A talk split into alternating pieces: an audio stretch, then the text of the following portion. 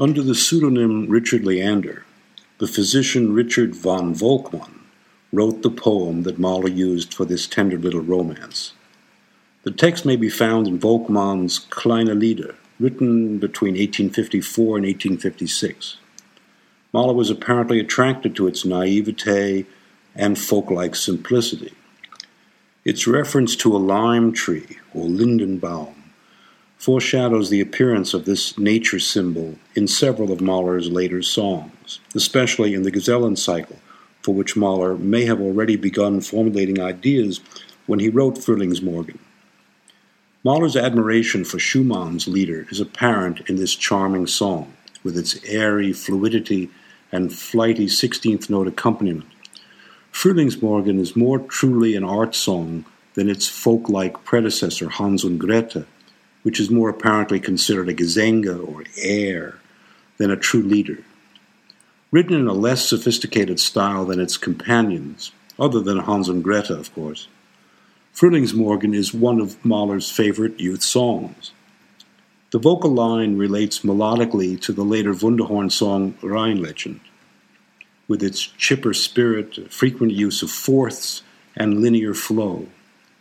A motivic cell consisting of a dotted eighth followed by three sixteenth notes, rising stepwise and then falling by a third, is playfully varied by elongating the interval with which the motive ends on the words steh auf. Let's listen to that.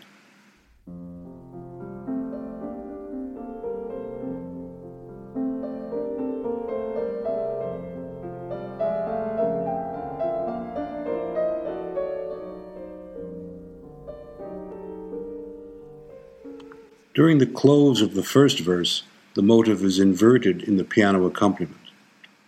A three note yodel figure, which will play a significant role in several nature oriented Wunderhorn songs, becomes detached from the opening line and is accompanied by trills evocative of nature, particularly bird calls. Let's listen to that segment.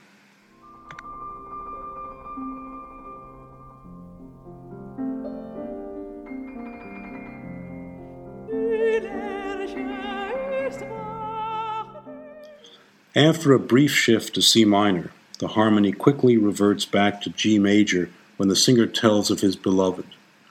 The quiet close of the yodel motive seems strangely serene, as if to imply that the many calls of Steh auf merely put the lover back to sleep.